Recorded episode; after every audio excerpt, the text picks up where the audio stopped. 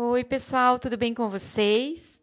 Nós estamos na semana 31, no dia 7, e hoje nós vamos ler Esther 7 e 8 e Hebreus capítulo 13. Glória a Deus. Pai, muito obrigada pela tua palavra. Ela é viva e poderosa. Ela é como uma espada que vem para dividir, Senhor, aquilo que é humano daquilo que é eterno. E Pai, nós sabemos que a nossa identidade é de acordo com o que está no céu, Senhor. E nós queremos, Pai, alinhar toda a nossa humanidade, Senhor, de acordo com aquilo que está no teu coração, Senhor. Queremos viver o padrão do novo homem, Senhor, uma nova criatura, Senhor, de uma pessoa que é ressurreta e que está sentada contigo em regiões celestiais, Senhor.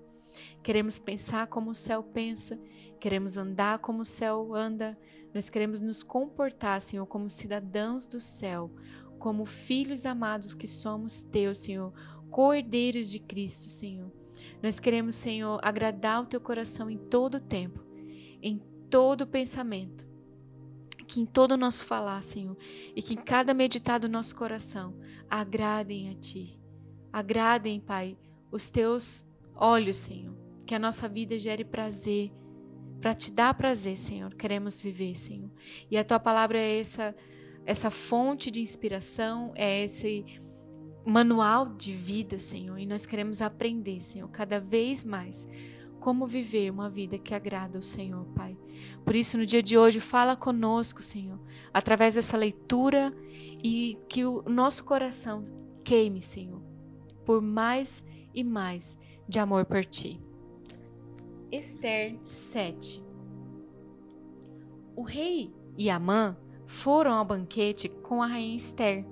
E enquanto eles estavam bebendo vinho no segundo dia, o rei perguntou de novo: Rainha Esther, qual é o seu pedido? Você será atendida. Qual é o seu desejo? Mesmo que seja metade do reino, isso será concedido a você. Então a rainha Esther respondeu: se posso contar com o favor do rei, e se isto lhe agrada, poupe a minha vida e a vida do meu povo. Este é o meu pedido e o meu desejo. Pois eu e o meu povo fomos vendidos para destruição, morte e aniquilação. Se apenas tivéssemos sido vendidos como escravos e escravas, eu teria ficado em silêncio porque nenhuma aflição como essa justificaria perturbar o rei. E o rei Xerxes perguntou à rainha Esther: Quem se atreveu a uma coisa dessas? Onde que está ele? Respondeu Esther: O adversário e inimigo é Amã, esse perverso. Diante disso, Amã ficou apavorado na presença do rei e da rainha, e furioso, o rei levantou-se, deixou o vinho e saiu dali e foi para o jardim do palácio. E percebendo Amã que o rei já tinha decidido condená-lo, ele ficou ali para implorar por sua vida a rainha Esther.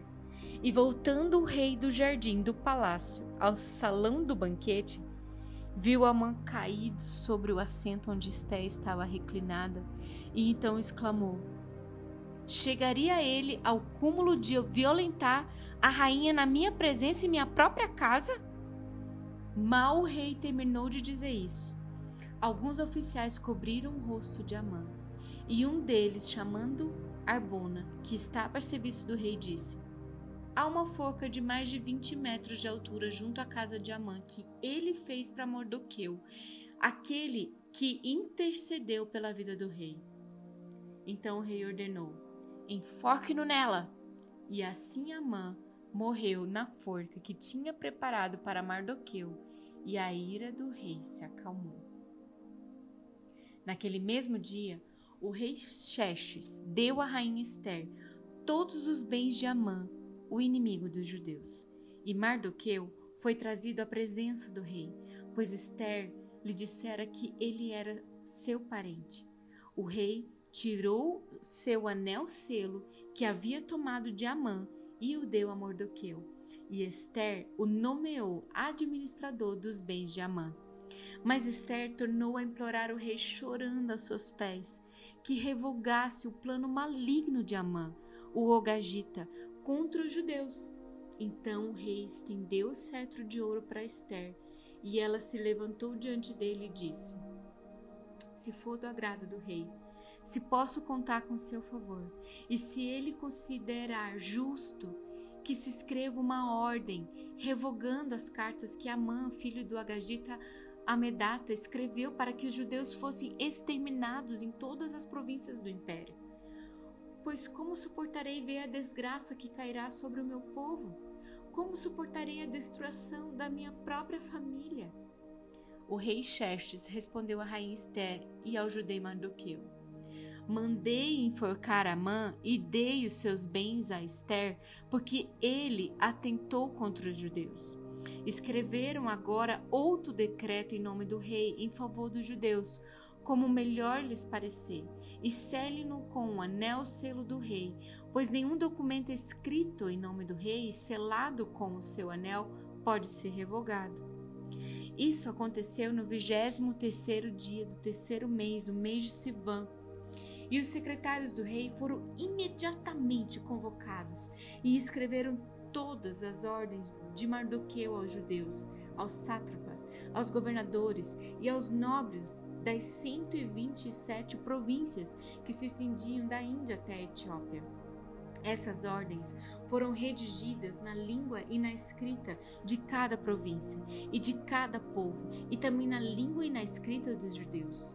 Mardoqueu escreveu em nome do rei Xerxes, selou as cartas com o anel selo do rei e as enviou por meio de mensageiros montados a cavalos velozes das estrebarias do próprio rei. O decreto do rei concedia aos judeus de cada cidade o direito de se reunirem e de se protegerem e de destruir, matar e aniquilar qualquer força armada de qualquer povo ou província que os ameaçasse a eles e às suas mulheres e seus filhos, e o direito de saquear os bens dos seus inimigos. O decreto entrou em vigor nas províncias do rei Xerxes no 13 terceiro dia do 12 segundo mês, o mês de Adar. Uma cópia do decreto foi publicada como lei em cada província e levada ao conhecimento do povo de cada nação, a fim de que naquele dia os judeus estivessem prontos para vingar-se dos seus inimigos. Os mensageiros, montados cavalos da estrebaria do rei, saíram a galope por causa da ordem do rei. E o decreto também foi publicado na cidadela de Suzã. Mardoqueu saiu da presença do rei, usando vestes reais em azul e branco, uma grande coroa de ouro e um manto púrpura de linho fino. E a cidadela de Suzã exultava de alegria. Para os judeus foi uma ocasião de felicidade, alegria, júbilo e honra. Em cada província e em cada cidade, onde quer que chegasse o decreto do rei, havia alegria e júbilo entre os judeus, com os banquetes e festas. Muitos que pertenciam a outros povos do reino tornaram-se judeus, porque o temor dos judeus tinha se apoderado deles. Hebreus 13 Continue a amar uns aos outros como irmãos em Cristo. Não deixe de receber bem aqueles que vêm à casa de vocês pois alguns que foram hospitaleiros receberam anjos sem saber. Lembrem dos presos, como se vocês estivessem na cadeia com eles. Lembrem dos que sofrem, como se vocês estivessem sofrendo com eles. Que o casamento seja respeitado por todos e que maridos e as esposas sejam fiéis um ao outro. Deus julgará os imorais e os que cometem adultério. Não se deixe dominar pelo amor ao dinheiro e fiquem satisfeitos com o que vocês têm, pois Deus disse: Eu nunca os deixarei e jamais os abandonarei.